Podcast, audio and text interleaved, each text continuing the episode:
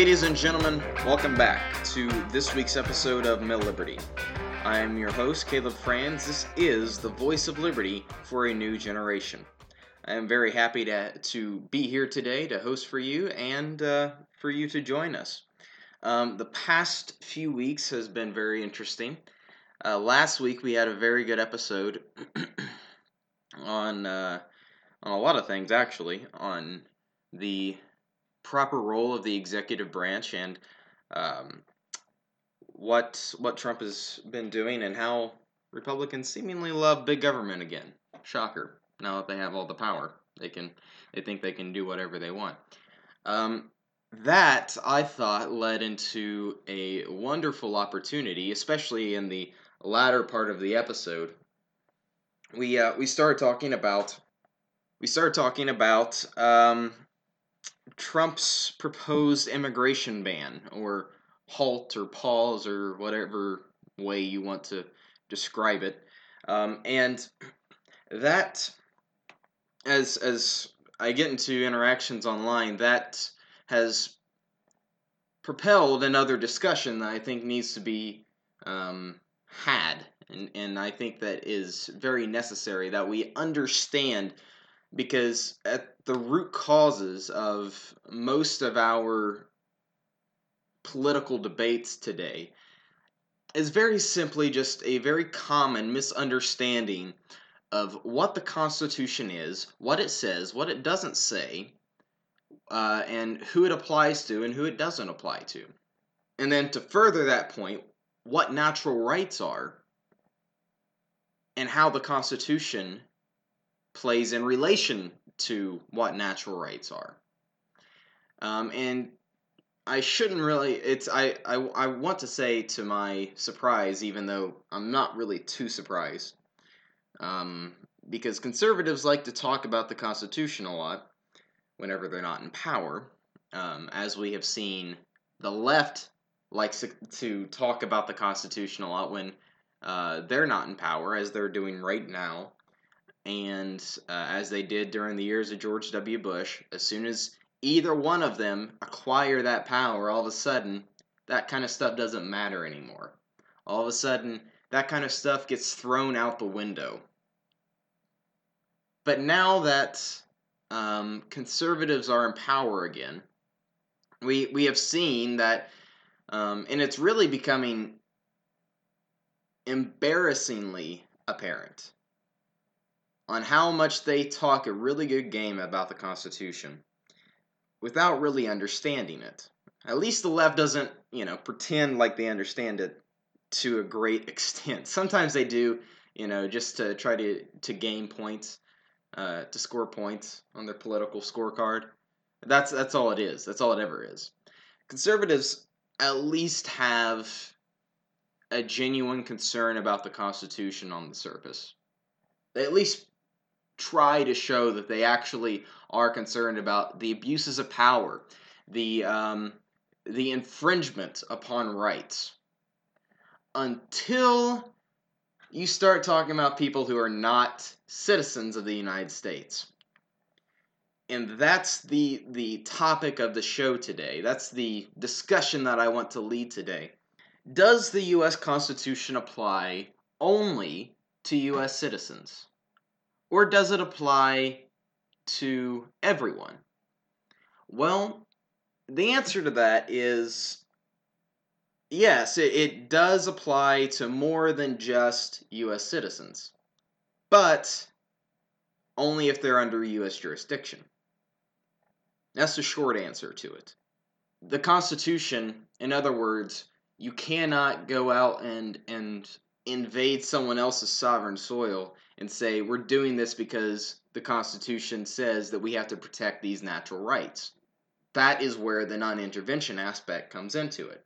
You have to, to be very careful and be very weary of that. However, if a if a person, not a citizen, but a person is under US jurisdiction, it doesn't matter if they are an immigrant, a US citizen, a non-immigrant, a refugee, whatever if they are a person that is under the the the laws of the United States under the jurisdiction of the United States, then their rights must be protected as if they were born in the United States all all together the entire time.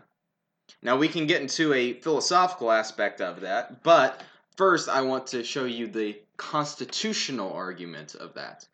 And this goes back well really you can go back all the way to the days of the framers, but um, whenever it was completely solidified without question was when the 14th um, Amendment was adopted into the U.S. Constitution. The 14th Amendment reads in Section 1 All persons born or naturalized in the United States and subject to the jurisdiction thereof are citizens of the United States and of the state wherein they reside. No state shall make or enforce any law which shall abridge or which shall abridge the privileges or immunities of citizenships or of citizens of the United States. Nor shall any state deprive any person, here's the important part, any person of life, liberty, or property without due process of law, nor deny any person within its jurisdiction the equal protection of the laws. Now, the first part of, of that section was talking specifically about slaves.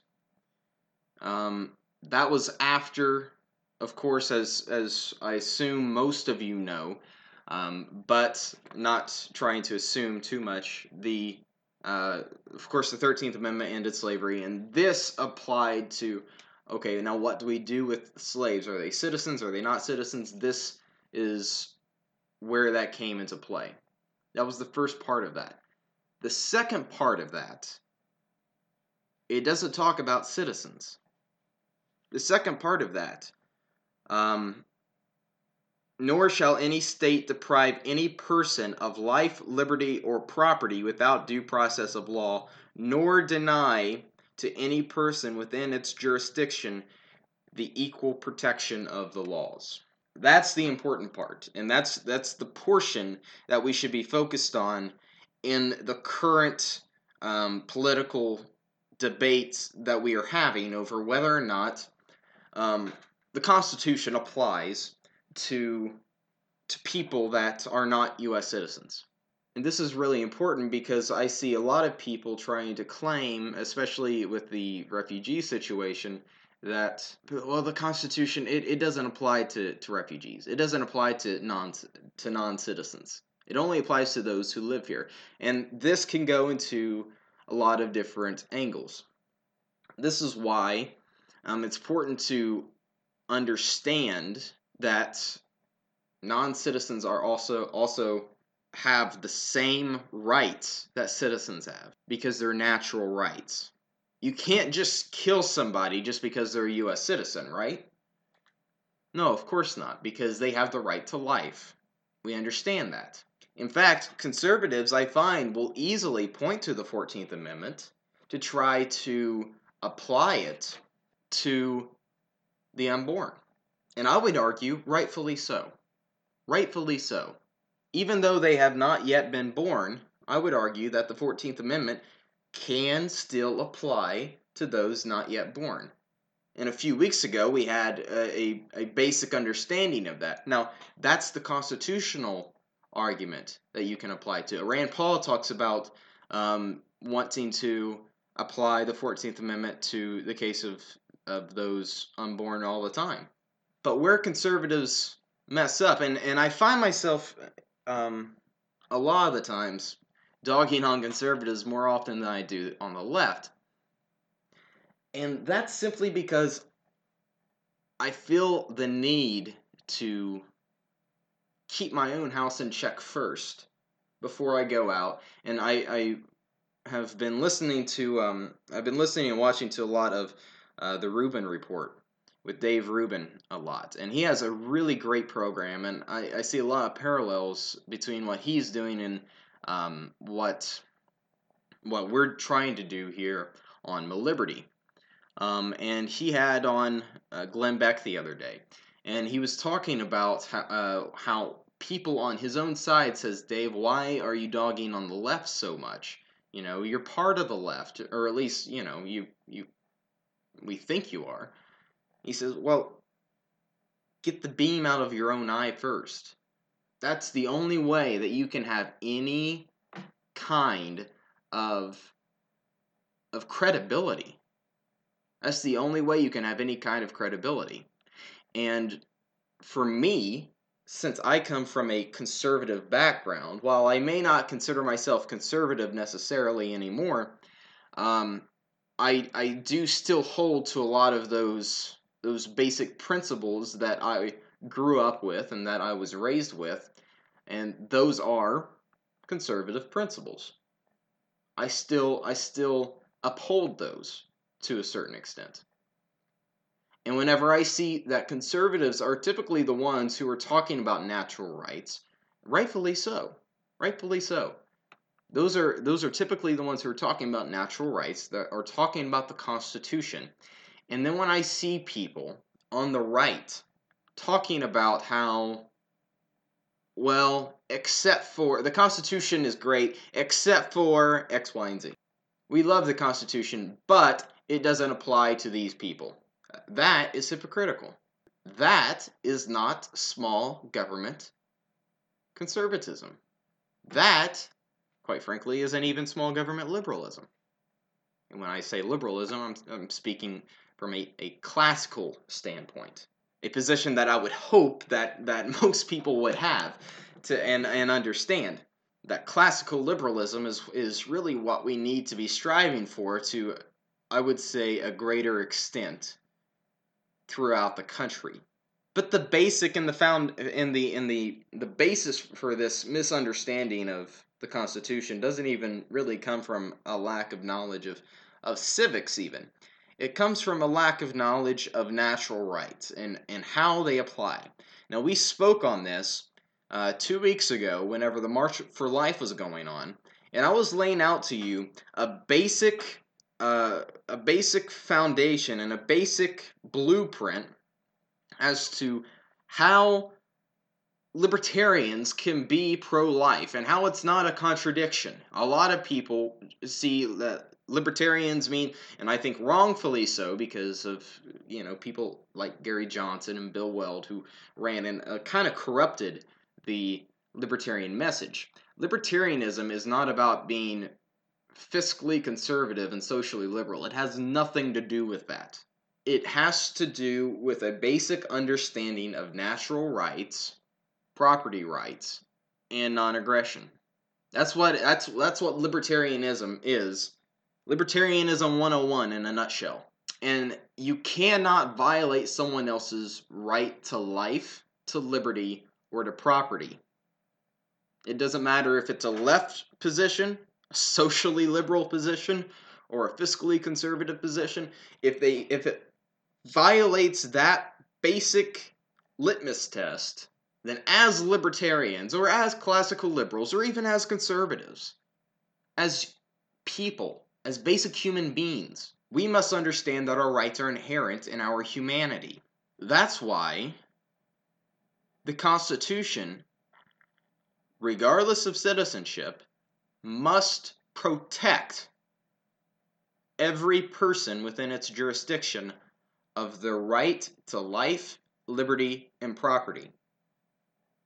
And I know that a lot of people will hear that and it will make their ears bleed or their eyes just shoot out blood. I get that.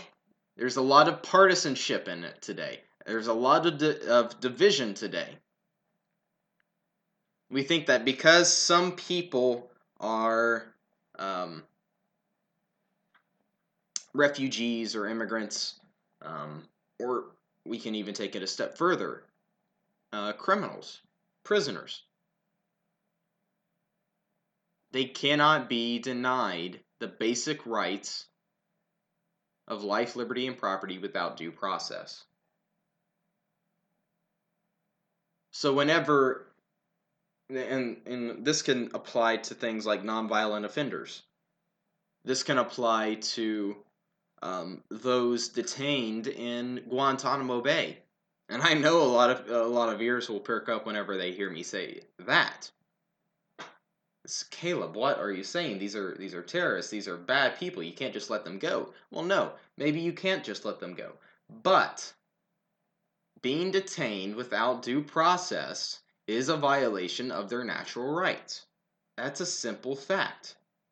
And as long as they are under U.S. jurisdiction, which they are, if they are in Guantanamo Bay and they are being held prisoner by the United States of America, then they must be afforded the right to due process. They cannot have their rights violated without it. And it's going to, it, it would be really easy. Like, show me, point to me, anyone who would actually say, no, these guys should be walking free. Point to me a single judge or jury who would just be like, no, these guys are okay. Nobody would do that. It would be so easy. And the same, um, with the same idea, the same uh, argument would apply to those who would be seeking refuge in the United States. Now, those refugees, if they are still in, say, Syria, or if those refugees, if they are still in, say, uh, Iraq or anywhere else where these where where the hot places are, does the Constitution apply to them whenever they're over there? No. Do they still have natural rights? Yes. Should we go out of our way to deny them of those natural rights if they come over here? No. That's where the division lies. And that's where we have to make a very clear and very um, a very clear understanding and a very clear argument that we cannot simply deny people their natural rights just because they do not live here or just because they're not US citizens just because they come from a, a, from a from another place. The framers and the founders of America, the framers of, of the Constitution of the United States, understood this. They understood that the rights the rights did not come from the Constitution.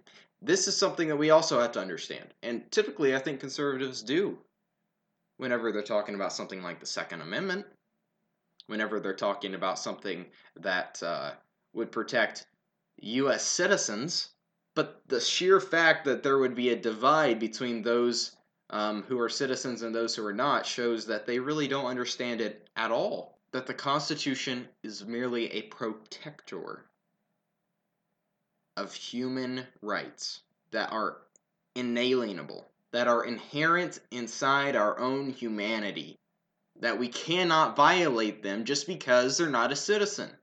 They're human beings. That's what the Constitution protects. It doesn't protect the rights of the citizenry, it protects the rights of all human beings, of anybody who is within the jurisdiction of the United States of America.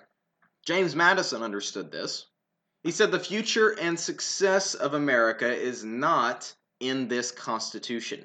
The founder the framer, the writer of the Constitution, said that the future and success, it's not in the United States Constitution, but in the laws of God upon which this Constitution is founded. That was his basic appeal to natural rights. That was his basic appeal and basic understanding, and and this is why that um, that the Constitutional Convention was so debated. The, the idea of a, of a U.S. Constitution was so debated at the time of the Constitutional Convention because the founders were scared, even though what resulted of it was the greatest it was the greatest document ever to be conceived in human history. That I can assure you. But the founders were afraid that if we just put these um, if we just put these rights inside the Constitution, that the people would begin thinking that the Constitution provides it. That's simply not the case.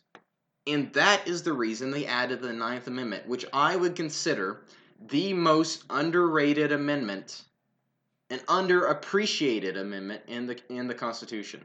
Everyone loves the Second Amendment. Everyone loves the First Amendment. This one is the most important one out of any of them. The Ninth Amendment reads The enumeration of the Constitution of certain rights shall not be construed or denied or disparaged or disparage others retained by the people. Meaning your rights do not end with this Constitution because it is a, a basic appeal and a basic understanding of what natural rights are. Natural rights are inherent in you. This is what we learned from uh, John Locke, Thomas Jefferson. We have to understand our why. This is why it's so important that we couple the Declaration of Independence with the Constitution. The Constitution may be our our governing document, but the Declaration of Independence, I would argue, in some regards, is more important because it illustrates A, why we we waged a revolution in the first place. B, it illustrates Jefferson's just sheer brilliance. It illustrates that that we weren't waging war just because the king wasn't nice. We were waging war because the king violated the natural rights that God hath endowed us with. The Declaration of Independence is the reasoning for the Constitution. And you can see that in the Bill of Rights. You can see that in the compromise, the constant compromise, that um, the Federalists versus the Anti Federalists, that, that they were constantly making to try to make this document the safest place for liberty. That's why Benjamin Franklin said that my um, nation is where liberty dwells. That's my country.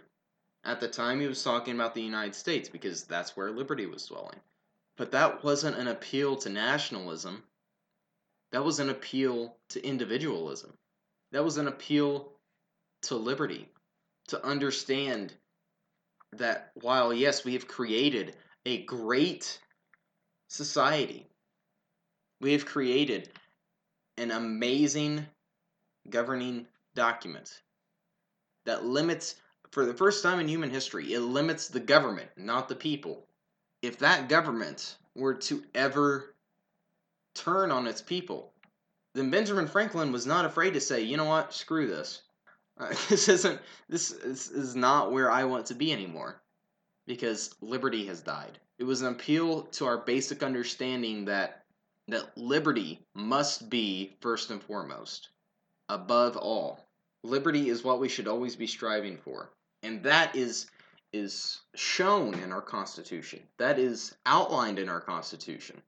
That's why I said that the Ninth Amendment is the most important amendment in the Constitution because it illustrates very clearly that this is not about what we are giving you. It's not about what rights we are giving you. It's about what rights we are protecting that are inherent in you. Both sides mess this up. Both sides misunderstand this. Conservatives misunderstand this when you're talking about immigration. Conservatives misunderstand this when you're talking about foreign policy. That's why uh, a few weeks ago when we did our pro life episode, I said that you have to be as as defenders of liberty. You have to be pro life in all stages of life for everywhere, including those across the world. Now, now that doesn't mean that the United States should be at all places at all times to defend everyone's rights around the world. But should we be going around destabilizing regions, killing many civilians? No. Whenever we are in an area in the world, should we be violating their rights just because it's a time of war? No. Do not fire unless fired upon. That's basic conduct in the military. Because not only does the United States protect rights to its own citizenry, it's an understanding that rights are not merely this concept that the United States came up with. They belong to all humans. That's an area where the right tends to get wrong on, like I said, on foreign policy, on immigration, on um, criminal justice in, in a lot of regards. It's an area that the left gets wrong on abortion, for example. But at the root of both sides is just a simple, basic misunderstanding of natural rights. At the root of both sides is a basic um, misunderstanding that our rights come from government when they don't. I was in a, a discussion or debate, if you will, um, about a week ago or two weeks ago. I can't remember exactly, but um, online about why the Constitution doesn't simply just apply to U.S. citizens. And the other person who I was discussing with this with was trying to make the argument that I'm not talking about uh, I'm not talking about God-given rights. I'm talking about constitutional rights. And I was perplexed because I didn't know what rights he was talking about. What rights are in the Constitution that you could be talking about that are not God given? Because those aren't rights. When I speak of rights, those are the only rights I'm, I'm talking about. You have the right to life, you have the right to liberty, you have the right to property. Government cannot deny you of that. They cannot deny you of your right to self defense, not without due process. Now, if you break the law, illegal, uh, alien or not, refugee or not, immigrant, non immigrant, whatever, whatever your status is, if you break the law and you go through due process, then under the law, that is when you have your rights violated. Or you, you, you justly that is when um, you can have a solid argument. Not when you're just simply here, you're just simply existing. And I might add that the, the punishment must fit the crime. That also appeals to our basic understanding of natural rights. That just because you violate someone's property, just because you may damage their property, you cannot have their your your life taken for that. That's another appeal to natural rights that our founding fathers understood and that they tried so desperately to outline.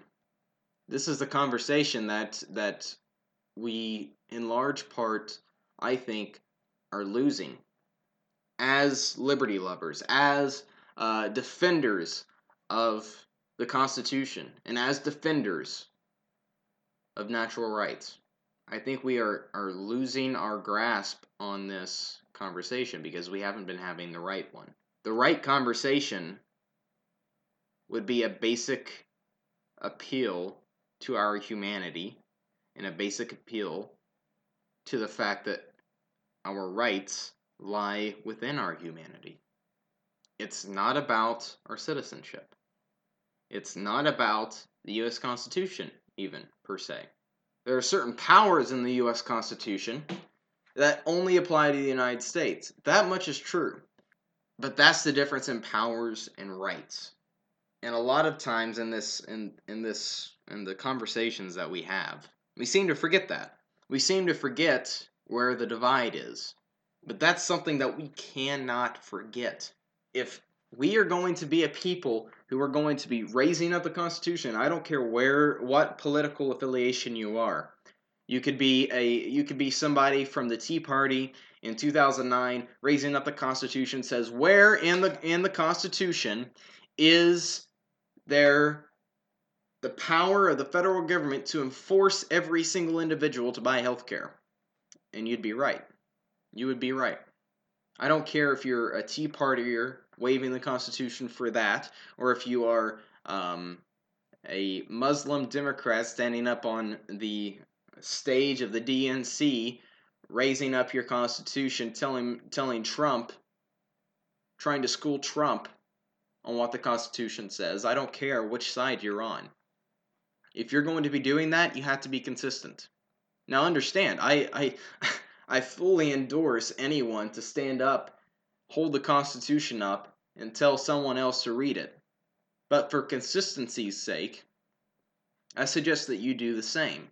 For consistency's sake, I suggest that you defend rights even when it goes up against your personal belief. Even when it goes up against your own personal worldview. You can still have your own worldview. but defend rights regardless. Defend the Constitution regardless.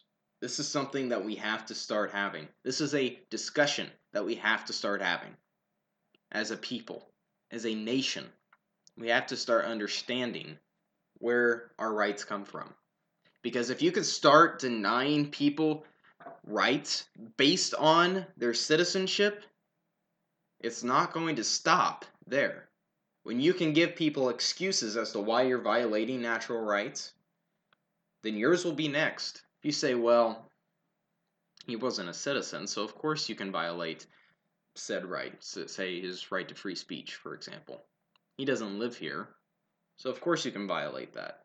It's only a matter of time whenever you that that power that you are giving the government to violate rights comes back and the government begins violating your rights against you. It's very concerning. It's something that we have to start defining and start understanding. I hope and I pray that in the coming in the next 4 years it it at least provides us an opportunity as the past 8 years did. It provides us an opportunity with a basic understanding with a national conversation as to what rights are and where they come from and why we must defend them even if we don't agree with those who we're defending. That's my goal and that's my um, that's my goal that I'm striving towards in the next 4 years, at least 4 years. And I hope that you will join me on that on that journey for a national discussion and a national discourse that we have to be having. It's too important not to that will be our uh, that will be all that we have time for today.